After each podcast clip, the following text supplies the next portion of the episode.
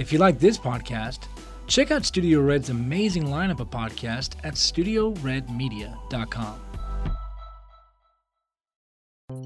Welcome to QT with RT. I'm Ryan, I'm Todd.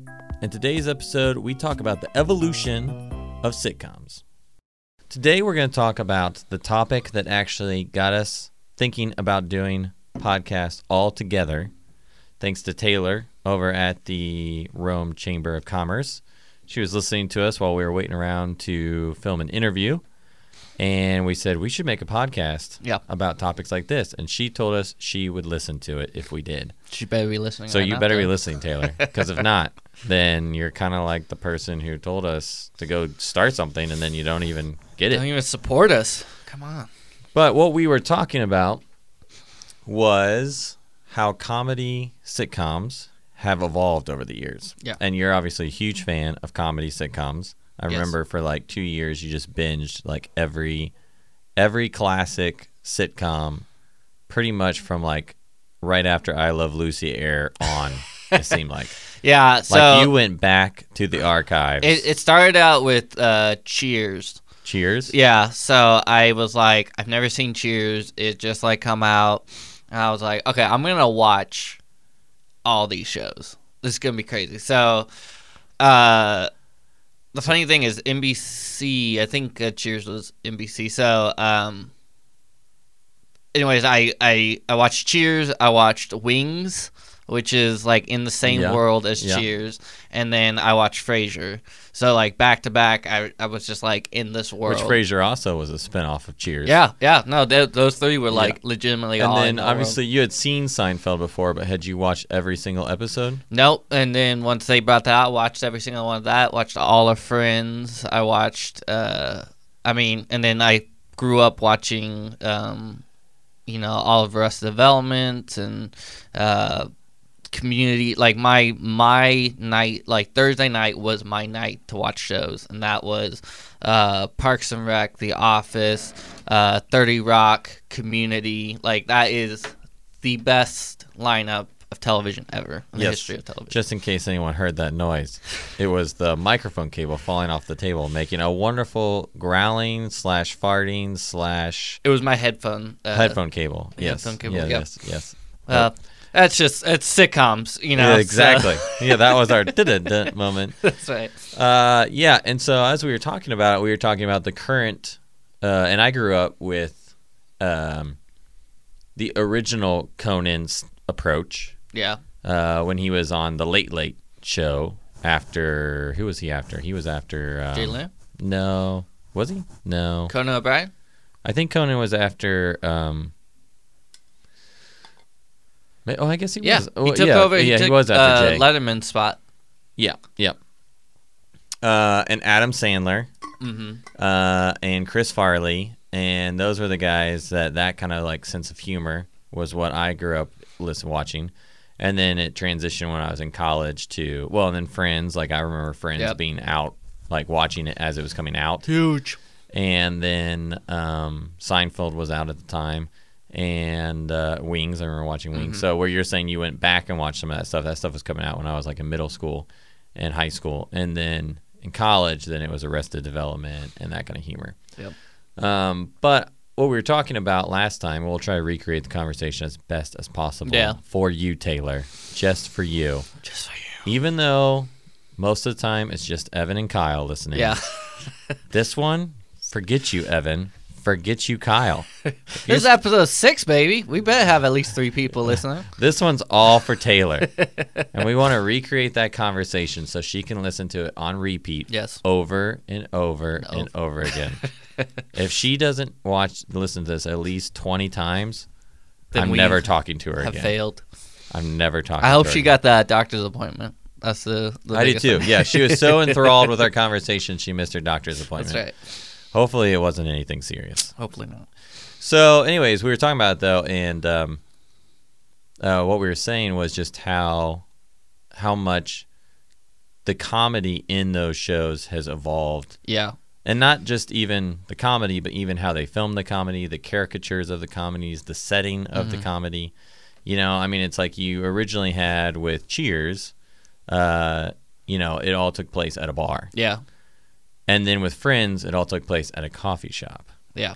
And then, you know, with Arrested Development or well, Arrested Development's kind of a it's sort of a So subtype of its own. But then like with the office, it took place in the like each time it became less and less um it got farther and farther away from the bar Right. type vibe. well, we went from multicam to single cam. yep. And, And that's obviously a big I. I heard that uh, like Malcolm in Middle was actually one of the first show, which I watched all of that, and that was like the first single cam uh, comedy, and uh, that show is actually really funny if you go back and like rewatch it again. Yeah. Like I I didn't grow up watching it, but it was once again available, and I was like, okay, I'm gonna watch this, and yeah, um, and so that's where like Arrested Development and a lot of the shows we like today, we don't really watch. I would say like the last multicam show I watched was like uh, How I Met Your Mother.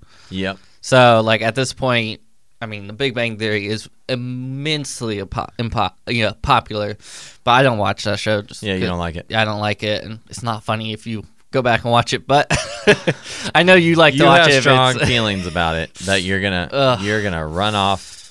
None of our viewers or listeners because they're all people that know us. and That's right. Only listen because of that. But if we had other people, they're yeah. out they are completely out. because of your feelings towards the Big Bang Theory. Roy might stop listening. That's true. That's true, Roy. Please Roy. We know that you love the show. so But but with the the sitcoms is they have very designated places the the multicam sitcoms because they they're built on studios and they can only Right. specifically build certain places so with uh the bar so in cheers season one of cheers it's all in the bar they don't ever actually leave the bar which is really interesting it's Really? one of the only sitcoms where they never leave like their single place um now they did have like a back room, didn't they? they had a back room, but it's still the bar like yeah, that's the yeah. thing But they have two sets. yeah, I guess so. And then um If you think about the fact that we, which we do, because we're filmmakers, that all of these things that we see have to be built by somebody, Right. and have to be stored in a studio Yeah. on on some lot somewhere. They have two sets, yeah, they had Sam's office, the back room, and then like the main bar area. so three sets. Yeah, so that was season one. Um and then season you know, the other season they would go to, like the Sam's apartment or something like that. But uh And then future ones is when they were like on the moon and in Mars. and- they never went there actually. Oh. They they did not diverge that much. they did not jump the shark, not like uh Happy Days. uh, but yeah, so I think it's interesting to think about the locations. yeah. Um, and even it says a little bit about the time of our culture where it was okay to be at the bar Mhm. with cheers, and even the main guy is the bartender. Yeah. Sam. Uh, yeah, Sam. Uh, where in Friends, they're at a coffee shop, Mhm. which in the early 90s, Starbucks, all that stuff, almost like being at the bar was like for losers. yeah. If you were at the bar, your life was over, you know? And what's that- interesting is that with How I Met Your Mother, it came back, Yeah. which is kind of interesting. Yeah. The the bar scene. Yeah. Yeah. it but really it was a different kind of bar. They weren't the bartenders. Mhm. They were sitting at a booth. They would eat sometimes when they were there. Well, the bar area is not the center of focus. Yeah. It was their booth. Yeah. So they mixed with uh, How I Met Your Mother. They mixed like With Seinfeld, Seinfeld. and Yeah. Cheers, and, Yeah. and I wonder if they consciously did that because Yeah. they sat at the booth the whole time. Yeah, they really did mix Seinfeld, which also had the cafe booth that they would eat breakfast at all Mm-hmm. The time. And Seinfeld would they would have the apartment. So most sitcoms would have this three. They would have the apartment. They would have the diner, coffee shop, The hangout place. the hangout place. the third and- place, as Starbucks Right, right. likes to call it. I would almost call that the second place, and then the third place would be miscellaneous, wherever Yep. they work, wherever you know. That's Yep. kind of gonna be their location. But always on every episode, you're gonna have your apartment, the hangout place, and then And then their work. Yeah. Yep. Which in How I Met Your Mother, sometimes that third place was Barney's house, Mhm. Barney's apartment, yeah, or their work. Yeah. A lot of times it was Barney's work. Yeah. Or or uh, um, uh, what's the guy? or the streets of New York. That was often a a, Yeah. a, a fourth character. Yeah, and a lot of stuff. Yeah, the evolution of the places was interesting which with then if you stick more with the sitcoms because the rest of the development is almost like it's always sunny it's kind of on the outside, Mhm. I wouldn't say that it really fits in line with your stereotypical like broadcast NBC, ABC, NBC sitcoms. You know, in the same way that Big Bang Theory does, Friends does, Seinfeld does.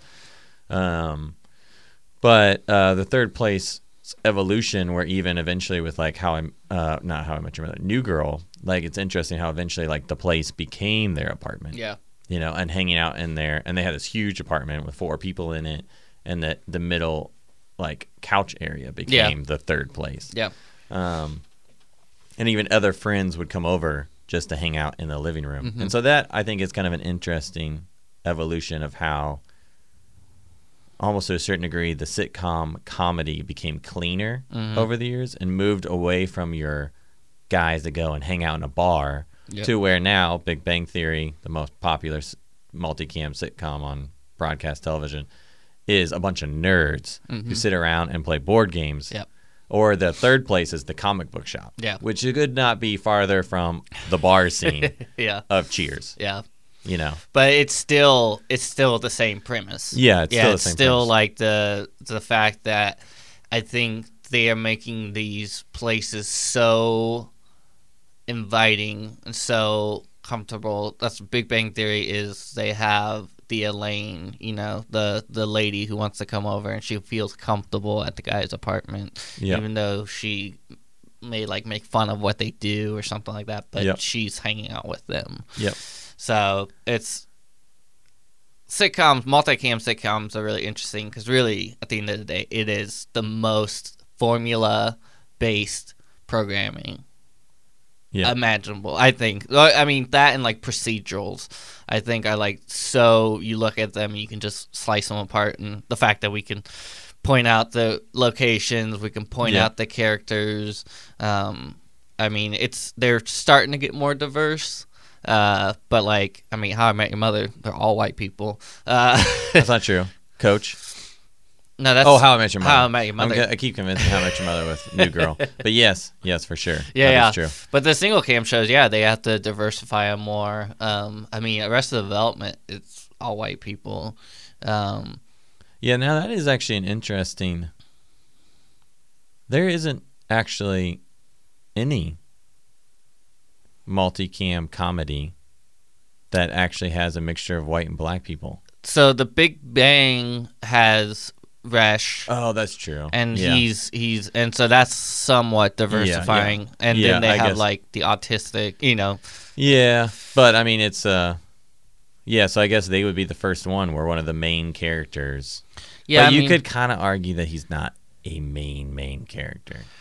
Right. I mean, if he's getting paid a million dollars an episode, he is a main character. Yeah. So he's more so than I would say the other people who have kind of come out from Yeah. nowhere. And then um, they obviously we had like uh, Sanford and Sons, and we had like all right, our but old- those, but then they're like all Right, exactly. American. So it's either you're all African American or you're all white. Um, what was the one where it had uh, what you talking about, Willis?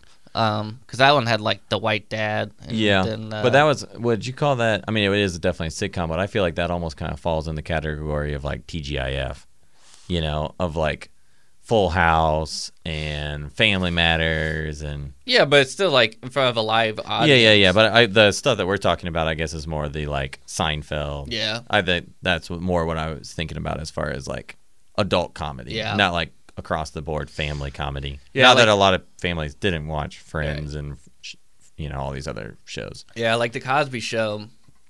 Um, which sounds bad to even talk about it. It's so sad. It's it's the best show though. Like if you go back and watch it, it's a great show. So I Theodore Huxtable is different than Bill Cosby. That's why I say, even though it is Cos, it's the Huxtable show. It is ironic that he played a guy who A was a, gynecologist. gynecologist. yeah, yeah. Um, but moving on from that, uh, so let's talk a little bit about the um, the evolution of the actual comedy. Yeah. the jokes, because that was what we really started talking about Mm-hmm. that time. Was just how, um, and you can. I actually haven't watched all of Yeah. these older shows that you have, um, like Cheers and all these kind of things. I know of them, I know about them, but I didn't watch them. Um, so you can comment on those pre Adam Sandler air, but that yeah, and you can kind of see it a little bit through the humor of SNL, although SNL's kind of stayed similar, and we'll we'll somewhat tip our toes into movies as well, since some of these people Right. haven't been in movies, but that evolution of comedy. I feel like there was an air with Chris Farley, Adam Sandler, that like mid '90s uh, humor where it was dumb humor. Yeah, You know, absolutely. Happy Gilmore um, Tommy Boy. Yeah. Uh, what was the one where he Billy Madison? Yeah.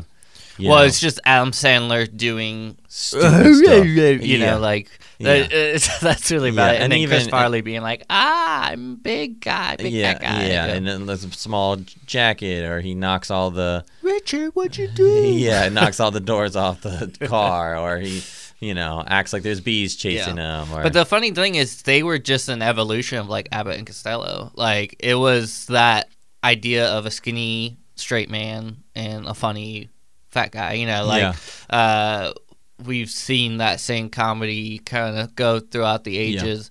Today, I'm trying to think if we even have. well, that. for a little while we had it with um, uh, Jump Street, yeah, Jonah Hill 21 and uh, Jump Street. Yeah, but like that's where they kind of flipped the script where like Channing Tatum was the funny guy and and uh, especially the first one, 21 Jump or yeah, 21 Jump Street is that Channing Tatum was like the dumb jock funny guy who was out of place, you know, in the Okay, world. well then maybe I'd say okay. Well, yeah, I think you're right about that. Which it's still a version of that. Yeah, but they're just yeah. they were just modifying. yeah, it was but, smart like Uh, but uh, Superbad would definitely be that version. yeah, absolutely. Yeah. you know, because he's the skinny, uh, skinny straight, uh, straight, the straight character. yeah, he's, plays he's awkward He and plays his character yeah, straight. He's not as funny Yeah. until he gets drunk, and then he is funny. Yeah, but like that's that's also interesting because with Alan Costello, like they were and and all those guys and Tommy Boy and stuff like that,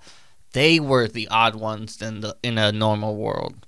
Whereas like Superbad, um, yeah, they're they're a little odd, but for the most part, they're almost like the straight ones in like the strange world where all the other side characters, the cops, everyone else is weird and it's just like, well, what world am I? It's Yeah, instead of the world reacting to our characters, it's the characters reacting to our world, yeah. and so it's just interesting seeing how those dynamics So, once again yeah, change. yeah, the evolution of of making it fresh Yeah, by doing something different. right.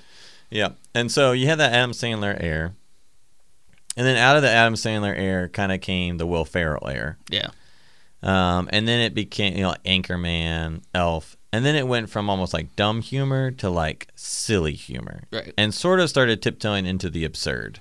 Yeah, Um, and then after those guys, I feel like then the next one was uh, the Lonely Island, mm-hmm. you know, where it's they would do all their f- silly little sketch videos and all that kind of stuff that would be on SNL. Yeah. Um, and then you see his shows, his movies that would come out of that. Um, and Brooklyn Nine Nine, to a certain degree, is somewhat of an evolution of his comedy matured. right. Yeah, Um, and I think that's where a lot of that New Girl. I feel like for a while we've lived in that air. Actually, like New Girl, I think would fall into that category.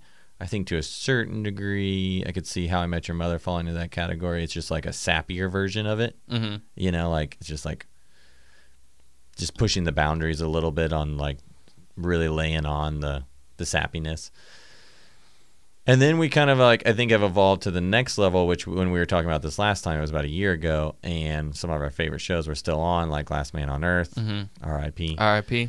No longer the last man on Earth. now there's no man on Earth. Um, but shows like that, definitely, I think Arrested Development kind of falls, or uh, really, I think Last Man on Earth is an evolution of Arrested Development.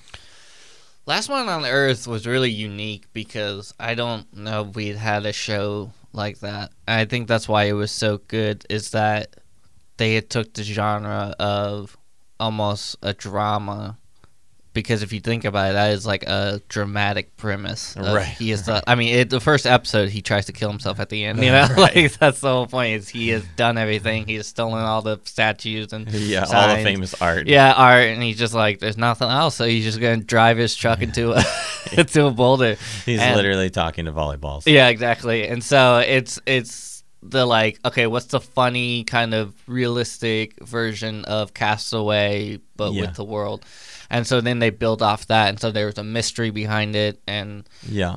there really wasn't a show that had ever done that. And I feel like that's kind of what, and we've totally skipped over The Office, which I think definitely needs to go in here somewhere. But I feel like, and maybe, maybe Last Man on Earth is an evolution from The Office and Parks and Rec. I haven't watched it like I like you have, which I know I need to. But uh, now we really lost all of our fans between you not liking Big Bang and me not watching Parks and Rec. They're all gone. Oh God. So for the rest of this episode, it's just me and Todd listening to it to make sure it We sounds good, men. and we're the only ones that need to care. uh, but uh, I feel like uh, Last Man on Earth is taking a realistic thing, Yeah, like you're saying, like a fear of global disease, global warming, like all all the media talks about when Yeah. it talks about that kind of stuff is how everybody could die, Yeah. either from hunger because we run out of food, or because of environmental issues, or whatever, war, and so they take that idea, which is like a rea- a real reality thing, and then they make it funny. yeah, And I feel like that's somewhat an evolution of the office of like here's real stuff that happens in the office, Yeah. but we're going to make it ridiculous and funny. yeah, And the idea that he okay, he's the last man on earth, what does he do? He almost acts like a kid whose parents are gone. He acts like home alone. yeah, I'm going to eat ice cream for dinner and that's it. You know, he's like I'm going to go steal all the famous artwork Yeah. in the world Yeah. and bring it to my house and live in a really fancy mansion in my hometown. a crazy beard and hair. Yeah, and I'm gonna yeah. drive the DeLorean. Yeah. and I'm gonna get this. like he really is like a, a kid unhinged. Yeah, and it's like as opposed to like trying to figure out how to like grow food or Yeah. get solar power. Or, well, I even like later on when like the characters are other characters are trying to survive. Spoiler: alert, he's laying in a bath of tequila and every alcohol, and he's Yeah. just like, "That's what I'm gonna do." yeah, And then he has to like, that's their like character development. yeah, it's that- him slowly maturing. Yeah. and getting better. But then even like later, and they they kind of constantly treat like these realistic situations, and then they spin it to be like. Almost once again, the kid eating Yep. a ton of ice cream for Yep. dinner because his parents aren't home. uh, and as opposed to freaking out because his parents are gone, you know. And uh, so even like when they some of the female characters get pregnant and Yeah. go to deliver their babies, like she just delivers them like as though they just like fall out basically, and she's like, "Oh look, I just had another baby," and it's like the a serious thing. Like, what would we really do Yeah. if we didn't have doctors anymore?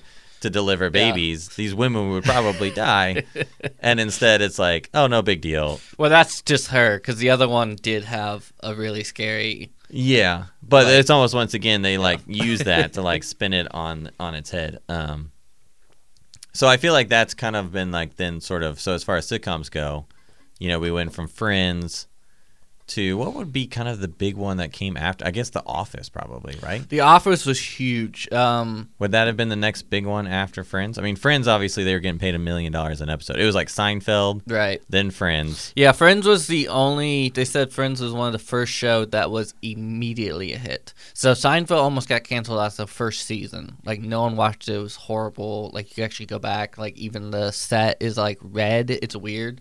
Um, and then they redid. They repainted the set like bluish, kind of lighter colors. And it's interesting how they talked about how like just changing set up like that, changing the dynamics a little bit more, and going with the approach of like let's just whatever every episode it- it's gonna kind of do its own course they never are gonna like really follow a story through and uh that worked for them and it changed the landscape of how jokes are done in comedies so parks and rec is or uh arrested development is really popular because there's so many inside jokes.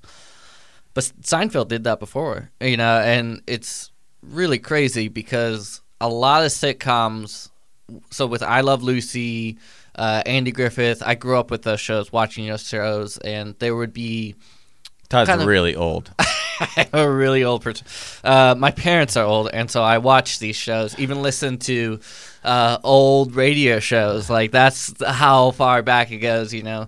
Uh, and uh, the Jack Benny show, and you know, and um, really, it was it was just a kind of picture of American life a little bit right. uh, I Love Lucy took it to the extreme goofy. There had never been an episode where two women are just shoving chocolate into their mouths on a conveyor belt as a, you know, One at one point they're even shoving it down their shirt. yeah, they're shoving it on their shirt. which is like kind of risque it for that time risque. frame. Like, whoa, women are allowed to yeah. put stuff down their shirts on TV. It was wild. not and allowed. Even like her voice, she's like, you know, Yeah. Like Yeah, it's it's she was a cartoon character, and so that I think completely changed the landscape of comedy from that moment on. because it could be ridiculous. It could be ridiculous. That's right. And so, um, like Barney Fife, they would be ridiculous characters, but your main character was always The Andy straight guy. Griffith. Exactly, the the straight guy, the guy who had the good And why morals. straight, we don't mean gay. Not well, gay. he was a hetero, but he was man. straight also. But we mean straight as in not funny. That's right. And so,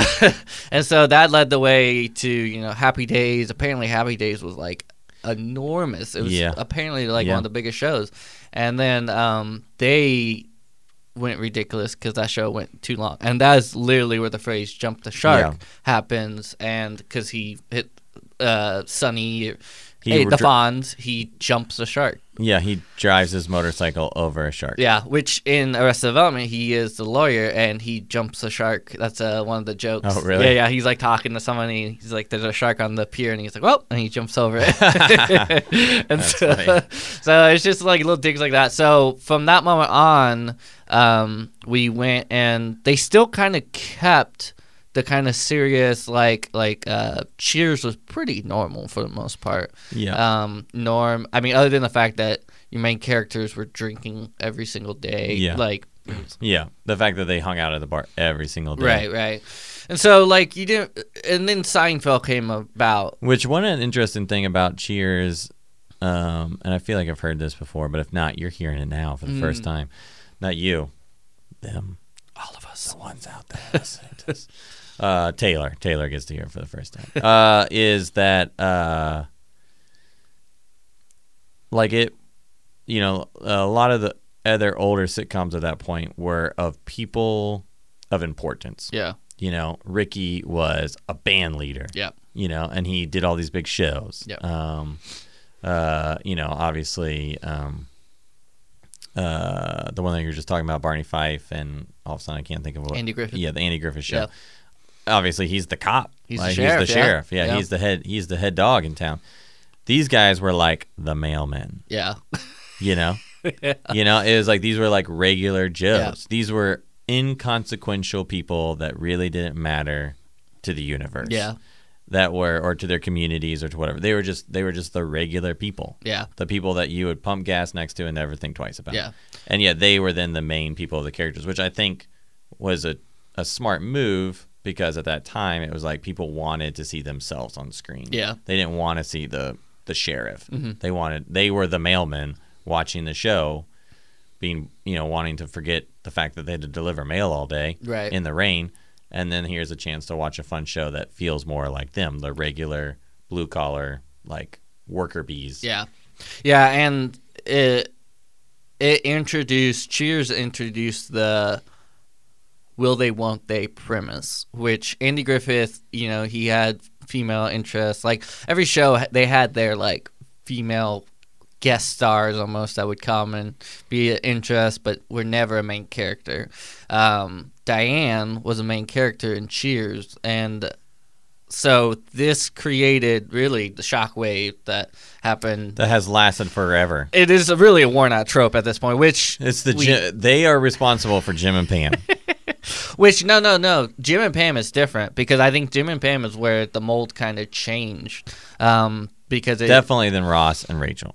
The Ross and Rachel, yeah, and so if they had not gotten together, yeah, yeah, definitely. You don't Ross think that Rachel. Jim and Pam are will they won't they? No, because they were will they won't they for like a season, maybe because they got together and got married. Like that's the thing is No, that Sam been- and Diane never got together. Oh, but they were a won't they? They were will they won't they, and it would be like they were together and then they weren't. And, Oh yeah, so but- more like Ross and Rachel. right, exactly. Where Jim and Pam, like he said he loved her, she's like I'm not. So they ready. didn't actually get together until season four. Yeah, So that's a lot of seasons. it is a lot of seasons, but then they develop their relationship yeah, after that. yeah. Like it's it's usually most shows is like the will they the- won't they premise. then they would break up again. Exactly. And then they get back together. Like that's again. the whole show. Yeah. Is the will they won't they premise. Like Yeah. Ross and Rachel, if they had gotten together in like season four, yeah, and then just stayed together. yeah, like Yeah. no, we have Chandler and Monica for that. Like yeah, we don't exactly. need. I mean, who's Joey gonna date in season eight? Well, he'll have his own spin-off show, and that will go great. Last thirteen episodes, maybe for that. But, uh, but that's an interesting. I didn't realize that I mean, I knew of that drama, but I never realized that that's where that came from. Yeah, and it for sure is overdone. I mean, Mm-hmm. Yeah. it happened in New Girl. It was overdone in Cheers. Yeah, Like she left the show, and they brought in another character that he did a Will They One thing. Oh wow. Yeah, and it was just like, oh, okay, this is this is enough. And then um, the funny thing is, Frasier did not do that. Frasier, um, I mean, they kind of did it in the sense of Niles, his brother, Yeah. and uh, and the maid, but they got together and Yeah. they got married and they had a kid. So uh, I think they did it better. And Cheers, or Cheers was great. Don't get me wrong, but Frasier, I think, is better. Which is really interesting because they really had crafted. It was the same people that made it, um, and they really had honed their character skills. There's a couple Yeah. seasons in Frasier that are pretty unbearable, but um, for the most part, they knew exactly what story they were telling. And I think with a lot of hit shows that feel stale after a while, a la New Girl, Yeah. um, unfortunately, they don't know where they're going. Yeah. They have somewhat of a premise and they have somewhat of what their characters want to be, but if they're if the characters' desires are not that strong, then the storylines aren't going to be very strong. And so uh, we knew that Schmidt was going to be redeemable, but like we didn't realize that he would be a less fun character. Well, I think longevity is a big issue because I mean I think people come up with funny concepts. Yeah. I mean, like you can think of Happy Days, for instance, like when the Fonz jumped the shark. At that point, um, Richie, uh, Ron Howard, was off the show and had gone off to college, and he was kind of one of the main characters of Yeah. the show. Yeah. And the Fonz was more like the crazy neighbor that would show up, uh, but it was really a lot about Richie. Yeah. I mean, so many of the episodes revolved around Richie, and the Fonz was associated because Richie was kind of the nerdy, nice, good guy, the sort of the straight character. Yeah. And the Fonz, instead of being funny, I mean, he was funny because of some of the stuff he did, but he was the cool, slick, troublemaker, almost like Grease Yeah. character. Yeah. Uh, who could hit a jukebox and it would start playing, or he'd say, "Come to my office," and it was the bathroom. Yeah. But it's like when Richie left, there wasn't anybody to then set uh, the Fonz up for a joke. Right. And then It'd it- be like if Norm had his own show in Yeah. Cheers. It's Yeah. like no. Or if Joey had his own show. Yeah. or Steve Urkel had just taken over complete well then he did Family Yeah. Matters, but So, um, and so it's like once you start losing a lot of those characters to set up the other people, it's then all of a sudden not as funny. Just Right. in the same way that um, Tommy Boy is way more funny than Beverly Hills Ninja Mhm. or Yeah. whatever that was. That what it was called? yeah, Beverly Hills Yeah. Ninja. Yep. Um, it's like you need that guy to be the one that comes back from the bathroom in the bathroom and the car has fallen apart, who then goes, What happened? and then you see that expression on his face when then the funny character says, Richard, what'd you do? Without the Richard, you don't have Yeah. the Richard, what'd you do moment. And I feel like that's where, you know, like longevity of of you know making sure that like your main characters have an arc that allows them to continue to develop inter- in an interesting way um, so that way then your funny characters can continue to be funny Yeah. around them Yeah. i think is key i think the other thing with new girl which we talked about before when new girl was still on is that like the premise was that she is the new girl Yeah. it's literally the title of the show so what do you do when you're season four or five and she's not new anymore Who's That's- that girl? It's we know it's, it's Jess. we, we we literally like this, like one of us has uh, been intimate with her in Yeah. a very serious way. We've dated her. We've had sex with her. We have talked about getting married together. We Yeah. broke up. We've Yeah. gotten back together. We know who Jess is. It's her. It's Yeah. her. So it's. I think that's where that show is like. It, it and even it felt that way the last season where it's like they tried to like just jump to the future and the little girl that's a baby is now like full like a, like Yeah. a four or five year old and is like talking and you're just like this is a completely different show It went way off the rails when they brought Megan Fox. oh yeah Yeah, because uh, Yeah. Zooey Deschanel had a baby, and so she went on fraternity leave during her show, yeah which is wild to me. But I mean, I, I get, but it's like at that point, it's like, oh, you're you're really done with the show. Yeah, that's true.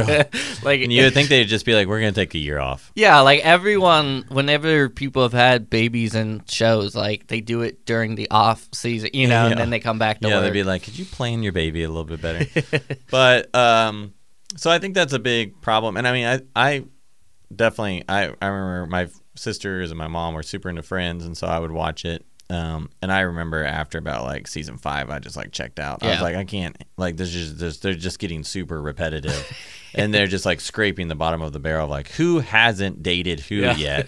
Oh well, Ross hasn't ever seen Phoebe naked before. Maybe we could make that happen somehow. Yeah, You but know? we'll do it as a funny goof. so yeah, like he accidentally serious. walks in or in the shower. yeah. Or he thinks it's Rachel and it's not, or you know, like, and it's just like, okay, I was literally watching.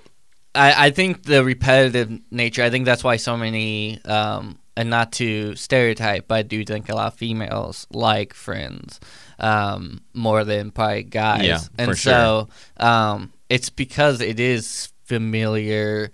The thing that's interesting about sitcoms is that usually the houses they live in, the apartments, all that, are really nice. yeah, And that's th- what I've always found really interesting. It's like especially when they're based in New York City. yeah, exactly. I'm like, that apartment that Monica and Rachel live in is freaking huge. Yeah, and she's a she's a barista. There's many episodes She that doesn't even they make don't the have coffee. jobs. I don't think she's just a waiter.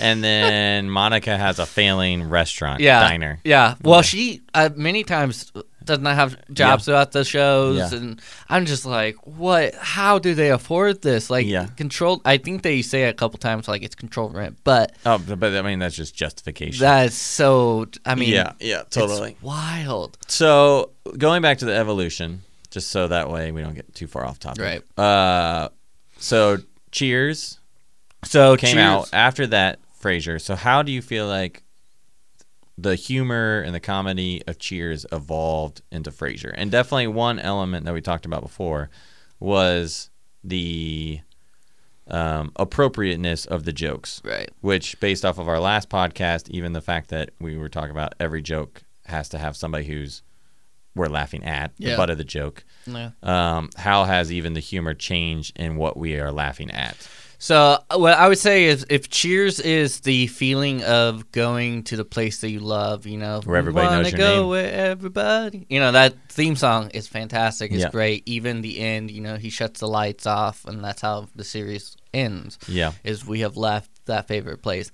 Frasier now is the friend who comforts us on the radio. You know, his that style was really interesting because he was a kind of a doctor, like a a radio therapist almost. You know, Yeah. he would give advice and stuff like that. And so, uh, many episodes, he would kind of wrap up the episode by talking to the audience, and that Yeah. was a kind of genius way to control every episode and create a narrative where you can kind of wrap it up really nice and yeah either sentimental note, a contemplative note, and that stuck to the tone of what the show is. The Yeah. Frasier is a very intellectual uh, f- man, but funny, out of control things happen.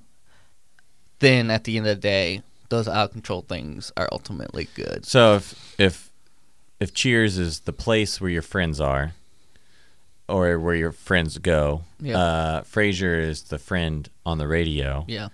then friends is literally your friend Yes. that would be the evolution Yeah, that is absolutely. And I would say, and um, and maybe the friends you wish you had, and then Seinfeld is the friends you actually have.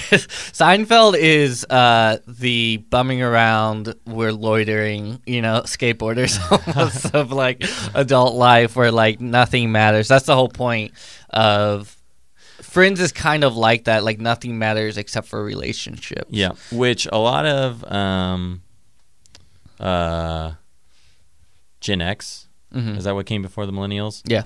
So a lot of the Gen X's are they're more known to be nihilists. Yeah. So the fact that that show came out more when they were in high school and college is actually very fitting, where it's a show about nothing. Yeah. Because obviously nihilists believe life is about nothing. Yeah. Um, if Friends came out more during the millennial era, Mhm. which it kind of did at the beginning. Yeah. you Uh, know, 80, 80, what's 84 to 2000 Well, millennials? millennials is uh, I think it's actually 82 82 to 2000. So. oh, or yeah. 81 or something like that. But it came out in the 90s, late Mhm. 90s, like what was it, like 97, 98, something like that. I feel like. Uh, no, it was earlier than that. It was like '93, I think, or something. Really? Yeah, yeah. So I don't think that's friends. Uh, Look it up. um, uh, but so either way, if it came out in the '90s, I feel like a lot of the millennial generation found it interesting, and definitely some Gen Xers did too. I mean, Yeah. my oldest sister would be a Gen Xer, but she's kind of on the tail end. So as that transition is happening from the Gen Xer part to the millennial, which if millennials are about authenticity and 94. 94, wow. Yeah, that, it's been a while. yeah, man, that's a, that's crazy. Yeah, so Seinfeld, uh, 1989 is the first episode. That, of Seinfeld. yeah. So Um, so uh, that's just kind of interesting though that the content of the show and kind of like what's the show about yeah, uh, sort of fits a lot of the demographics of that that generation. yeah, Um, so then after Friends, I feel like really one of the big ones really is The Office. I feel Uh, like it was the next one. Well, I I would. That's where I was saying Malcolm in the Middle. Um, yeah, and I, I'm not opposed to Malcolm in the Middle and any of those like Family Matters and Yeah. stuff saying that they're a part of this, but I do feel like there's a difference between like comedies that are specifically made for adults, not that kids don't watch them, Right. and then comedies that are made for families. And I feel like Malcolm in the Middle would fall in the family category. Yeah, it would, but it's it was unique in the sense that it was the single camera. Yeah. You know, and it brought that era of oh, we can have almost like a movie style um, production value to our comedies. Yeah. And so with that, you have more narration themes and Yeah.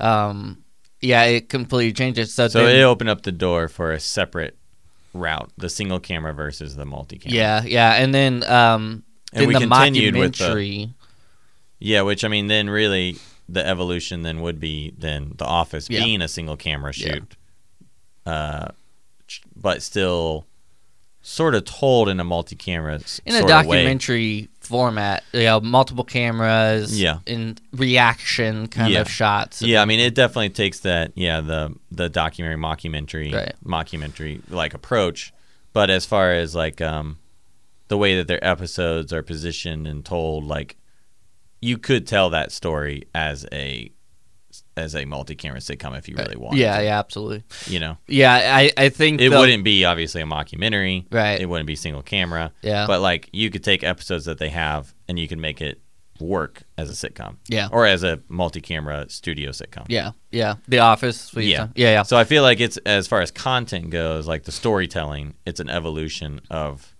and so then it's almost like if your Friends is about your friends, yeah, and Seinfeld's kind of about your friends that you really have. yeah, Then almost then Office is about your office yeah. Your work. Yeah, yeah. The Yeah. the the beauty of, of every life, of the boring, of the simple. You know. And I do feel like there was an air there where we that's kind of what we had a little bit was just boring. yeah, Like the humor in the boring Yeah. and in the everyday. yeah, I'm you know, um uh and I I've, I would think that there would be things like that in the, what was going on during the time of the office in movies. Cuz the office was like early 2000s, right? yeah. So I mean, I think uh, of- Anchorman would have been- come out. So all of Will Ferrell's yeah, comedy would yeah, have been Will coming out Ferrell at would that have time. been. So the absurd. Which the Office and mockumentary, like it's definitely like absurd type Yeah, humor, and yeah. really it's also the main character, almost like we were saying Andy Griffith show. The main character was noble, Right. and the people around him were funny. Yeah. At the point we got to the Office and Will Ferrell movies, the main character was the complete opposite of noble. Yeah. they were ridiculous nonsense, and the Barney Fife character, whether it was Jim or uh, the love interest, like in in uh, Anchorman, where Yeah. I can't remember what what was her name. Veronica Mars. Veronica Mars. yeah. Yeah. Or not Mars. Ver- just Veronica. Veronica. Veronica Mars is another show. Yeah. But Veronica, yeah, they're the then the straight character. Yeah. That uh, is the more noble, Yeah. correct one, and the main character is the ridiculous, goofy Barney Yeah. character. Exactly. Yeah, which is interesting because we've seen how those sitcoms don't work. You know, where like Kramer had his own spin-off show. Oh, I did not know that. That's what I'm saying is like these funny side dumb characters that we like grew to love tried to have their own shows and it failed miserably. yeah. But then Anchorman does really well. Well, actually Anchorman did all right in the box office. It actually didn't do that well. It became a cult classic later. Oh, interesting. And then um I, I would say that's when we started getting like Seth Rogen type uh, comedies, where Yep. it's the super bads or the knocked up or the Pineapple Express. Pineapple Express, where it's more of like the the stoner comedies, and Yep. now Dave Chappelle and all those guys had been doing those for a while with Yep. like Half Baked and all that stuff, but those were always like almost like straight to DVDs. Where. Seth Rogen started making it seem more cinematic, like. Universal was putting money behind it, and that's when um uh what's his name the guy who Judd Apatow, Yeah. you know his movies. Yep, all He- kind of fall in that category. Exactly, and so um, And to a certain degree, they're kind of the evolution of the Adam Sandler movie. Yeah. When we got tired of Adam Sandler, we kind of moved on to Judd Apatow. absolutely, Which is ironic since Judd Apatow and Adam Sandler are friends. Yeah, yeah. Well, and they did a movie together. You know, funny Yeah. people, and um, so, but his movies are very strange in the sense of where Will Ferrell's and Adam McKay movies were like there was really like everything was. It, like nothing was sacred almost where it was Yeah. like even the like moments where we're supposed to be like this is a hero's journey like it's a straight on anchor battle you know anchorman Yeah. battle like that's crazy where it's like Yeah. funny people um judd apatow movies like there is like legitimate heart there's something that happens Yeah, well, it. I don't. I don't think. I would say funny people is his. I, I uh, don't like funny people Well, and. I would put it in its own category. Yeah. I feel like that was him trying to be. but if you watch his other movies serious. like even 40 year old virgin Yeah. like that's the they whole have point sentimental. yeah they have like a sentimental yeah. moment where it's like and then they bring in and they redeem funny. the character. Right. Even knocked up, like the whole thing is he's he tries to get his life in Right, order exactly. because she actually cares for him, but he's Yeah. a bum and yeah she's tired of him being a bum, and so he goes and gets a real job Yeah. and tries to be serious. yeah Yeah, no, that's true. Where Anchorman is ridiculous all the way through. Yeah, yeah, and that's kind of where like then it came back with the Hangovers, where it was they were just crazy partying. and It really wasn't like any like other than like all right, we got a guy, let's get married. But then like the credits, you know, like it just Yeah. there was no like it was like let's just be crazy weird. So it was almost a combination of the two. yeah, uh, somewhat. And I think Wedding Crashers and Owen Yeah. Wilson and Vince Vaughn and like their whole thing that they did for a while was kind of a similar thing where there is a hero's journey yeah, more so than Anchorman, where they they really can be considered the hero yeah, and they actually earned their reward at the end. But the journey is ridiculous all the way through. yeah, Yeah. Um, yeah, and so then I think, you know, um, the Lonely Island guys then are the next level of that, which when those guys would have been coming out at that point, it probably would have been like 30 Rock, right? Yeah, so yeah, 30 Rock was real big, and that was an interesting show because that was kind of almost out of reality. The whole uh, goofiness, the fact that they would have flashbacks, like almost like Family Yeah. Guy, where they would show like what's happening, you know, and then Yeah. they would do something like that. That was not.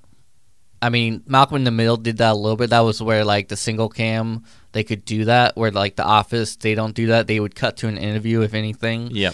Um, and so that's what.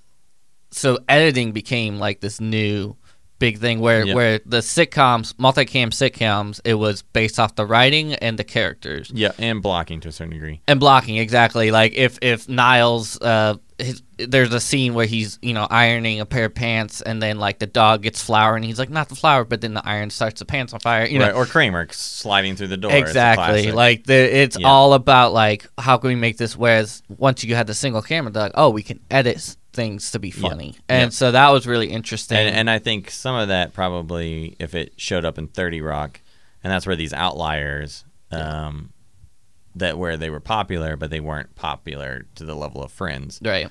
Um, influenced some of these bigger broadcast shows like 30 Rock, like The Office. Um, but I think the outlier that influenced that editing would have been Arrested Development. Yeah, absolutely. The way that they would cut back and forth to different people.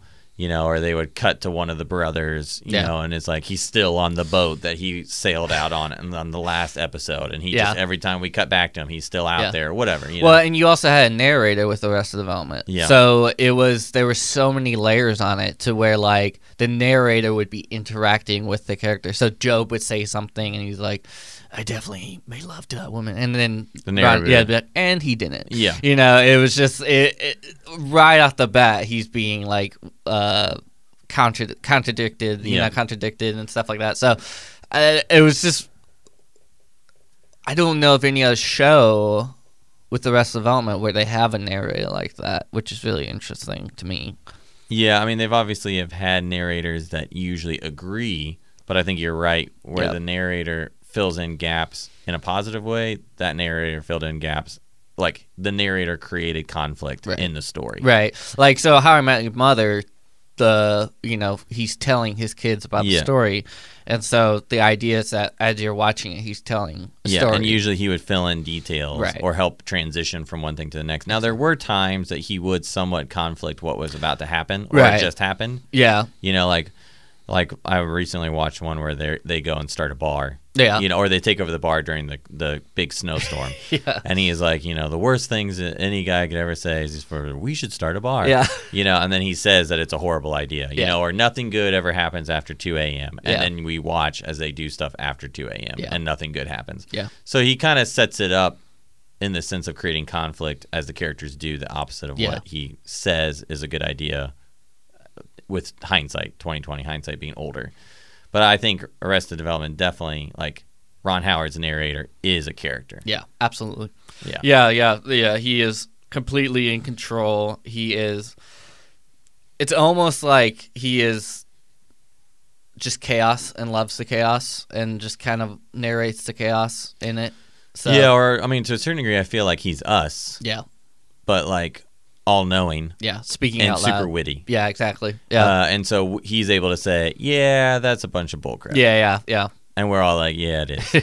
you know. yeah. Um, so where does that put us now with comedy? Uh, you know, we went so kind of we had the um, Andy Samberg comedy, which I feel like at this point it's weird to say, but Andy Samberg is actually old comedy, Yeah, absolutely. and so I feel like the Andy Samberg air and all of his buddies and that kind of sense of humor, you know, and at that time then Thirty Rock, and then to a certain degree, um, you know, Liz Lemon being like the star of Yeah. a comedy show, being a woman, you know, that was kind of a big The deal. showrunner of like SNL, essentially. Yeah. and we hadn't had a female comedy star. Well, I mean, we've had, I guess, throughout the years, but um, but that I felt like that was a big moment, Right. nonetheless. I mean, you did have people like um, Roseanne. You had um, uh, what was the um, they actually are bringing the show back? The lady where she was like worked in like a reporting area. yeah, yeah. Murphy Brown. Murphy Brown. It's already got canceled. oh, did it? Yeah.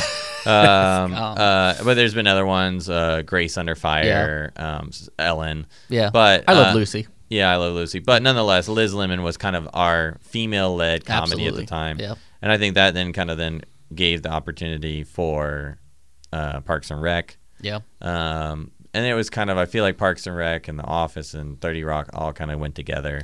Absolutely, yeah. Yeah. I mean, it's uh, It- modern. I throw Modern humor. Family in there as well because they all had this mockumentary, the narration. You know, Yeah. the person sitting down talking to the camera.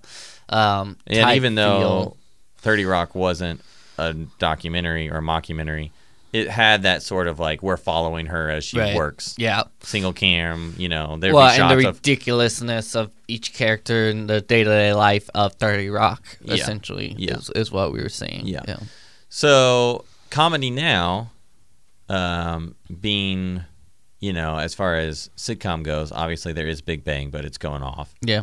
I'll be curious to see what kind of show they come out with after that. Definitely the rise of the nerd culture, I think, affected sitcoms a lot. Obviously, Definitely, with yeah. with Thirty Rock, I mean, with Big Bang Theory, even with Last Man on Earth, like the idea of an apocalypse, yeah, you know, is definitely more of a nerdy thing than the idea of people hanging out in a bar. yeah, Um, uh, even AP Bio, you know, is a Harvard philosophy major. yeah, You know, it's like, um, you know, it's more of that stuff that would interest nerd culture a little bit more. yeah. Um, so where do where do you feel like comedy is now, and what predictions would we make moving forward as we wrap up this episode? So I mean, what are our, what are our popular shows? the now? shows that I'm liking right now. So what I'm seeing a trend is there's two trends I'm really seeing in the kind of independent route, kind of the um I don't know what they call it, but like indie comedy is what they call it. Uh, we're seeing shows like documentary now and stuff like that where they're spoofing uh, with improv. Improv is becoming really big again. Um, I would say you're gonna start seeing more shows based off of improv, and so like documentary now is this idea that's like they take they spoof documentaries, like real life documentaries. Um, Bill Hader and Fred Armisen do it. It's very funny. But another trend I'm seeing, and it's happening on a lot of like HBO or um, Amazon has a show, is where it's a comedic premise, but it's like ultimately a dark underlining. So we yeah, have dark shows, comedies. so like Barry, the hit, Yeah. you know, he's a he's a hitman, but he wants to go and do improv, and he wants to be an actor. But that show is really legitimately really, really dark. Like Yeah. there's some really dark moments. Uh, I think uh, Forever, the show Forever, Fred, Fred Armisen, and Maya Rudolph, and um, I mean it all happened in like the first episode. But they're like married together. They're kind of doing the same thing over and over. They're kind of bored, and then um, they die and it's all about the afterlife and essentially they're like in the suburb and it's the same thing over and over. Fred armisen's happy with that. Maya rudolph is bored and she wants to move on. So there's all these different layers Well, but- and even the Good Place is a dark premise. yeah. I mean, the main person, one of the main characters, is literally a demon, right. Exactly. And it's all about them being in hell. well and, and john oliver even like our uh our our Talk shows. talk shows are becoming informative informative. So like uh uh last week or last Sunday, yeah, Last John Oliver tonight. shows, and then the one on Netflix, uh, Hasan Minhaj show. Uh, it's like the cool version of that, which I, I like that show too. But um, the Patriot Act, I think it's called, and so it's it, we are it's it's about informing, or with the Good Place, it's like theological or uh, philosophical ideas wrapped in with comedic premises, but with a dark undertone, and so it's this surrealism of drama and comedy and they're wanting to kind of bring in every emotion and the show that kind of started that now there's shows like back in the day like uh, dead like me and stuff like that Right. where um those were like hbo shows like they kind of were right, on the, they're on the fringe though, they were on the fringe exactly and, and there the- always is going to be fringe shows Yeah. that are for specific, min- not minority groups, but uh, audience audiences that are smaller. Yeah. you know, little pockets of interest. Yeah. you know, there's always going to be that. like Adventure Time did that that cartoon Adventure Time. Yeah. So we went from like SpongeBob to Adventure Time where it's you know we there's this crazy world and it's really weird and stuff, but then you find out Finn like had a family. Yeah. And you're like, wait, what happened? You know, and like there's like a little episode like his Yeah. father abandoned him. So, like, what episode do you, or what show do you think started it all? I would say like probably shows like Dead Like Me, and I never saw Six Feet Under, but I think like it was. Is that what you were going to say though, yeah, I would say so. or do you think it's um, Always Sunny? well, Always Sunny is just funny. Yeah. Like, sure, it's like they're like horrible. That more more is like is skewering friends and stuff like that. Yeah. They're essentially taking away the prettiness. They're taking. I mean, They're fact that- friends, but the bad side. Yeah, exactly. The fact that Matt, uh, who was the showrunner of the show, he Rob McElhenney, he straight up gained sixty pounds of weight because he always saw that when shows like Friends or Big Bang Theory, when the shows go past seven seasons, they get a contract renewal. So when you do a show, you have to sign seven seasons to do the next thing, and so they get major money. They get new they start getting tans, they get better teeth, better hair, you know, they're they're looking better. Like Rachel looked great but you know, every season of Friends. And so he was like, I'm gonna gain weight because I want us to all look terrible the more shows and that show's one of the longest running shows Yeah. out there so i think they sent a premise but it it was not the way that barry is like It's not dark. yeah like there Well, are moments where in an episode of barry where it's like oh this is a drama Yeah, yeah. Well, and I think uh, AP Bio is definitely like that too, which is one of my favorite shows Yeah. that are currently out for sure. I mean, I love that show, and it's the same thing where it's like it's a dark show in the sense that like the whole thing is about his revenge yeah and his desire and how much he hates everybody else. Yeah.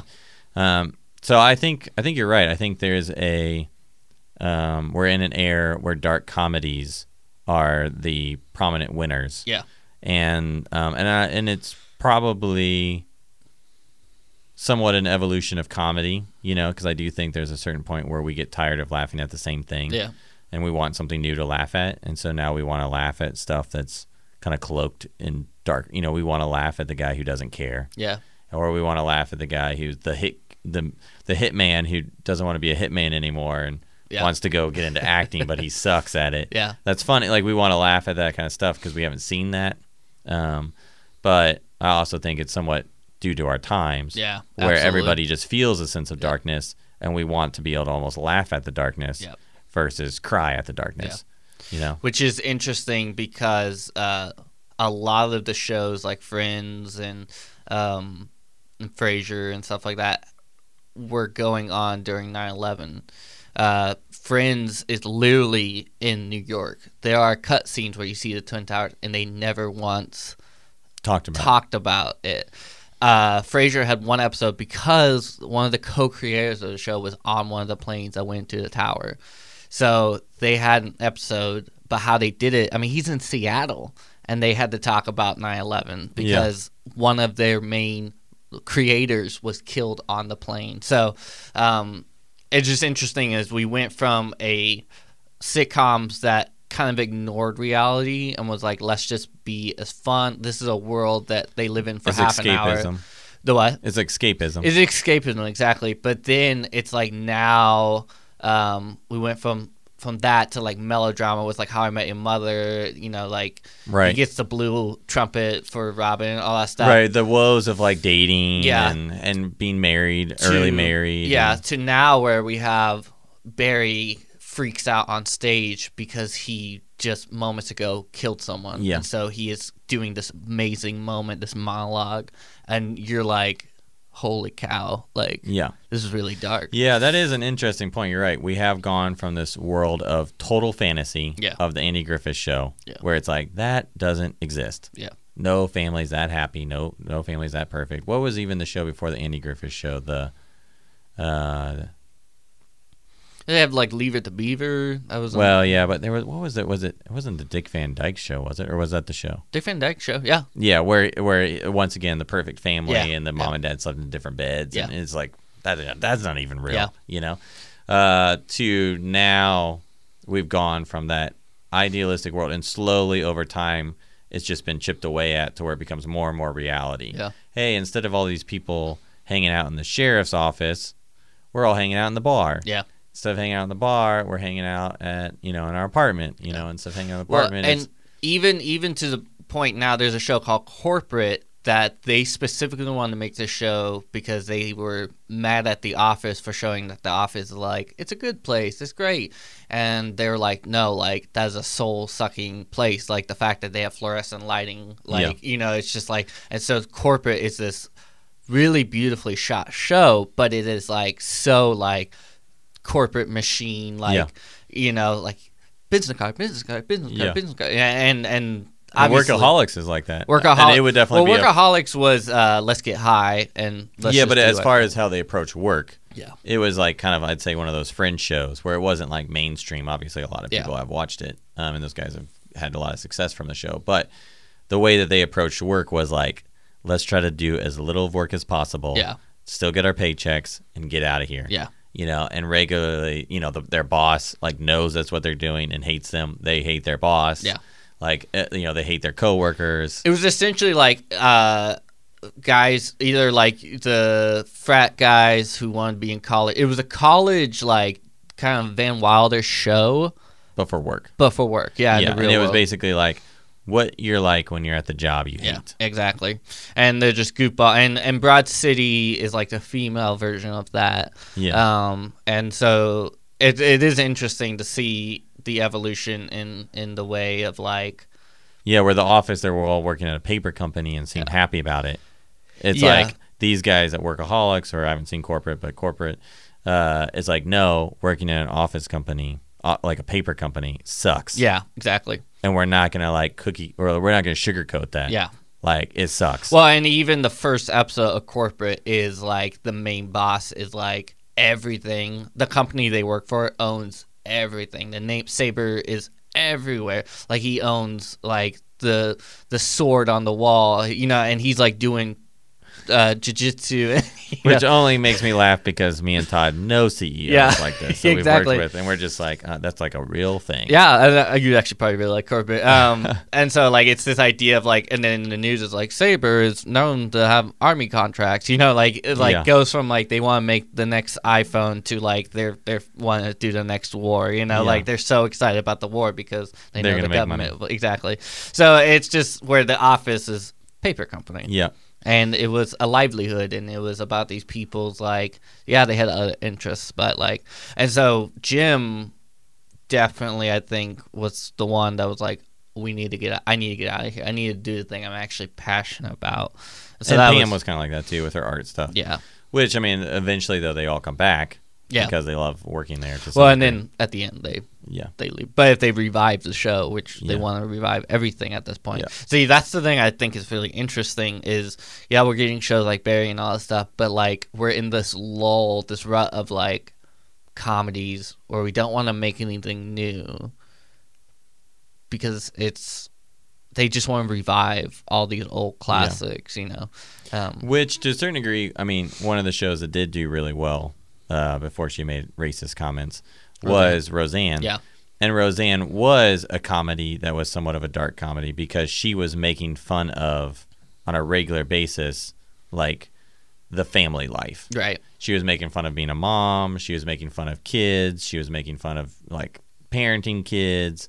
Well, and know. she was showing life through the lower class, lower middle class, almost not even middle class. Like that was the yeah, she was showing the poor. Yeah, because once again, Home Improvement, Yeah. uh, Cosby Show. He's a doctor. She's Yeah. a lawyer. Like they all are making like money. Like Yeah. Tim Toolman has a TV show. Right. So it it was showing. I don't even remember. I never really actually watched Roseanne, but so we watched it as a kid somewhat um, and um, and like i said the big thing is though that she just she made fun of the darker parts of family life Yeah. you know paying bills and disagreeing with your spouse and your kids being punks Yeah. like all of her kids were punks and she would tell them that they were punks and they would tell her that she was a punk you Yeah. know and it was like it was not the happy side of of having a family it was the, the more negative side yeah, so, anyways, it's just kind of interesting that of all the shows that they've rebooted, that's the one that's done the best yeah, because they brought back, like, she still brought that same type of humor to the show. Yeah. And I think it would still be on. I mean, it is on, yeah. but it, I think it would still be on with her and it doing even better if she obviously hadn't made racist comments.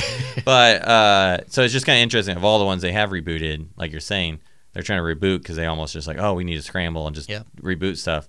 But it's like, well, you still got to reboot stuff that fits our current mindset, which is we want to laugh at the negative aspects of life, yeah, not the positive stuff. yeah. You know? Yeah, it's yeah. I mean, we uh, the landscape. Each it's almost like each network is doing their own thing. Like ABC really is. They are on the diversity train in the sense of like they have shows called Fresh Off the Boat, Blackish. You know, like Right. they are like these are our shows. Yep. these are very specific, which is funny because they did the Roseanne show. Yeah. and it's like oh, um, but so they're doing their thing. Uh, HBO is doing their Silicon Valleys. They're doing Veep. Um, you know, kind of commentaries to the higher power. Uh, but they also have their show Barry, very dark. They have to have their dark kind of the show that like the Grammy and the Emmy people really love. Yeah. Well, I mean, in Veep, I haven't watched a lot of that either, but from everything you told me about it, it's still once again showing the like negative side of politics. Yeah, it's it's it is the like arrested. The, I mean, it's the the it's always sunny of like poli- political Yeah. shows. Yeah. Yeah. So if like if West Wing was like the good, you know, Yeah, the good then- version. Yeah, and this exactly. is the bad version. exactly. yeah, so it is interesting. I think you're right that we're that that would probably be the air that we're in, and I mean, I think, um, you know, shows like the AP Bio, um, I mean, even to a certain degree, Last Man on Earth was to some degree, uh, more on the negative side, Yeah. especially the earlier episodes of like, oh, the world like nuclear reactors are now falling apart and we're gonna die, or Well, this or that, or my brother has the the was. disease. Yeah, you know? it was very. It was a. It was a dark show. Like to the to the extent you know the episode where brother's trying to come back from outer space, and then they're doing Operation Phil, and it just ends, Yeah, and it's like really heavy, and Yeah. you're like, oh, like Arrested or the fact that they that. started a lot of seasons with killing somebody. Right. Yeah, Yeah. so it they are bringing back the reverence of stuff. I think that's the interesting thing. Is a lot of shows. If Seinfeld got rid of reverence and was like nothing matters, we are going to do whatever. Because like I Love Lucy, all those Yeah. shows inherently would have a. Uh, A sacred, a sacred thing, yeah, which is family, which is Yeah. you know coming together. We love each other, like Right. Leave It to Beaver. They always hug at the end. Right. But um, Seinfeld, the show which is literally cut frame, like freeze frame, um, because like they did something stupid and whatever doesn't matter. Yeah. So now with shows like Barry and stuff, we are getting the or Last Man on Earth, we're getting that reverence back in, but it's a deeper. I guess deeper thing in the sense of it's not so much about the nuclear family; it's about the circumstance of a life or the yeah of a of the post a person's emotional state and stuff like that. So yeah, they're having to deal with the consequences. yeah, the good place, the eternal soul of all mankind. You know. Yeah. So Yeah. Yeah, so it's interesting. We'll see how things continue to develop, and uh, and definitely something to think about as we create stuff, and as anybody who's listening creates stuff. Um, so that would be, I guess, me and you when we're listening to this later, and uh, and we'll be interested to see how it continues to evolve. Um, and it is, I think, also interesting. A lot of times, the next evolution comes out of SNL. Yeah. You know, we talked about the Andy Samberg air, the Will Ferrell air, even the Will Forte air. I mean, Yeah. like all these people, a lot of them came out of SNL. Um, obviously, you know, Parks and Rec, uh, 30 Rock, like all these people are coming straight out of SNL. So it'll be interesting to see what the current cast of SNL end up doing when they move out of SNL Yeah. and try to be, make their own shows. Yeah, I, it's, it's really interesting. I was listening to a podcast and they were talking about. Um, No, you're not allowed to listen to any other podcast. I'm I I will for this case, but Okay. they were talking about what was the last movie that you can think a comedy movie this year um, that made, or even in the last six months or eight months, or whatever, that made a comedy that made like a hundred million dollars. I don't know any comedy Yeah. that made $100 million I mean, it year. used to. They used to make like a ton of money back in the day, you know. Yeah. Like they they were like the bombs. Um, I think like Girls Trip that came out like two years ago or something Yeah. like that, or last year. But like for I the mean, most the last part, one I can think of that really racked it up would be like Bridesmaids, maybe. Yeah, and uh, yeah, I mean that's that movie's old. Yeah. Bridesmaids really old. Like Yeah. that's like eight years old. At I mean, The point. Hangover, maybe before that. Yeah. So, but those are old Yeah. movies. Like it's it's just interesting to see where it's like comedies aren't coming out as much. Like Kevin Hart, God bless his soul, he's he's making things as much as possible. making, and uh, yeah, and they're Melissa- most times misses. And Yeah. I, I think uh, Night School is the highest grossing comedy so far, and it made like sixty million, which is a lot Yeah, yeah. for a comedy. But like, what's coming? What's the popular genre right now? Is like horror. What about. Jumanji? Did it do well? I wouldn't. It re- did. Jumanji did do well. I It mean, actually made a billion and dollars. it's a- It, I would call it more of like family adventure Yeah. comedy. Yeah, but I mean, there's definitely comedy in it. But it's Yeah. yeah, but I agree. It's not like a pure comedy, Right. In the same way that Anchorman is. Yeah, exactly. So, yeah, I, and I and I think potentially maybe some of that is is just that transition to where. Well, our superheroes are comedies. Yeah, that's true. but I think um, I think if we're in an era of dark comedy, a not everybody's good at dark comedy. Yeah. because you have to kind of come from a dark place. Yeah. to be honest, you can't be a super cheerful person making a dark comedy. You can't you can't be an optimistic person making Barry. I mean, that's just part of it. In the same way, you can't make an optimistic comedy if you're Yeah, a pessimist. they're very nihilistic. Yeah. Yeah, but um, but then also I think it takes a lot of guts to make a dark comedy. Yeah. because you're going into especially if if we're you're doing it in a way where the dark comedy ends with a reverence to something. Yeah. That you can't be a hitman and kill people for a living and not pay the consequences. Yeah. That takes guts to put anything like that into art Yeah. um, especially comedy, because I think comedians and comedy relishes off the idea that nothing matters. Right. The Seinfeld is the epitome of like a comedian's Yeah. goal of like I can say and do whatever I want and it doesn't matter. Yeah. Um, the idea that like, oh no, my character's actions are going to come back on them. You know, they can't do the will they, won't they for forever because then that person's eventually going to be like, I'm tired of you and I never want to see you again Yeah. because that's how it happens in Yeah. real life. Yeah. You know, uh, you know, it's like actually having to have consequences. I think is hard for a comedian. Yeah. So I hard. could see that we could potentially be in an era where there's not a lot of comedians that are really well positioned or well qualified to actually make good comedies Yeah. because they don't actually know how. Yeah. And if they do know how, they might not have the guts to actually like put out that kind of content yeah. because it's easier to make fart jokes, you know, or you know the Tommy Boys or the Melissa McCartney. Yeah. Is it McCartney? Yeah. M- Melissa McCart- McCarthy. McCarthy. Yeah. Melissa McCartney is that other Yeah. lady. McCarthy. You know, it's easier to do some of those kind of like, you know, Adam Sandler, Will Ferrell, Melissa McCarthy kind of silly stuff. Oh, mom's going back to school. Right. You know, college. dad's going to be in charge of the soccer team. Or spy, you know. She's Yeah. a spy, but she's Yeah. overweight. yeah, it's easier to make fat jokes Yeah. than it is to make jokes with like real consequences. Um, Which I think I think the a movie that would be a good example of that would be Don't Think Twice, um, where that's a Mike Birbiglia movie, and it's about like a group of improvisers, and like two of them get to go on Weekend Live. That's what they call the show, and how that affects the rest of this like Harold group, and how um, like some of them want to move on and they want to become greater. Others are jealous. One's an old you know he's really old and he keeps trying to make it in the comedy world but it's just not happening. And so you're seeing like these it's funny at moments and there's funny things but there's very real consequences like real life. It's just mirroring like the comics walk. It's like Yeah. one out of eight people are going to make it and you just have to live with the consequences and one Yeah. lady could easily make it but she doesn't want to because she this is her home and this is her life Yeah. and the heartbreak of like leaving and breaking up and so it's it's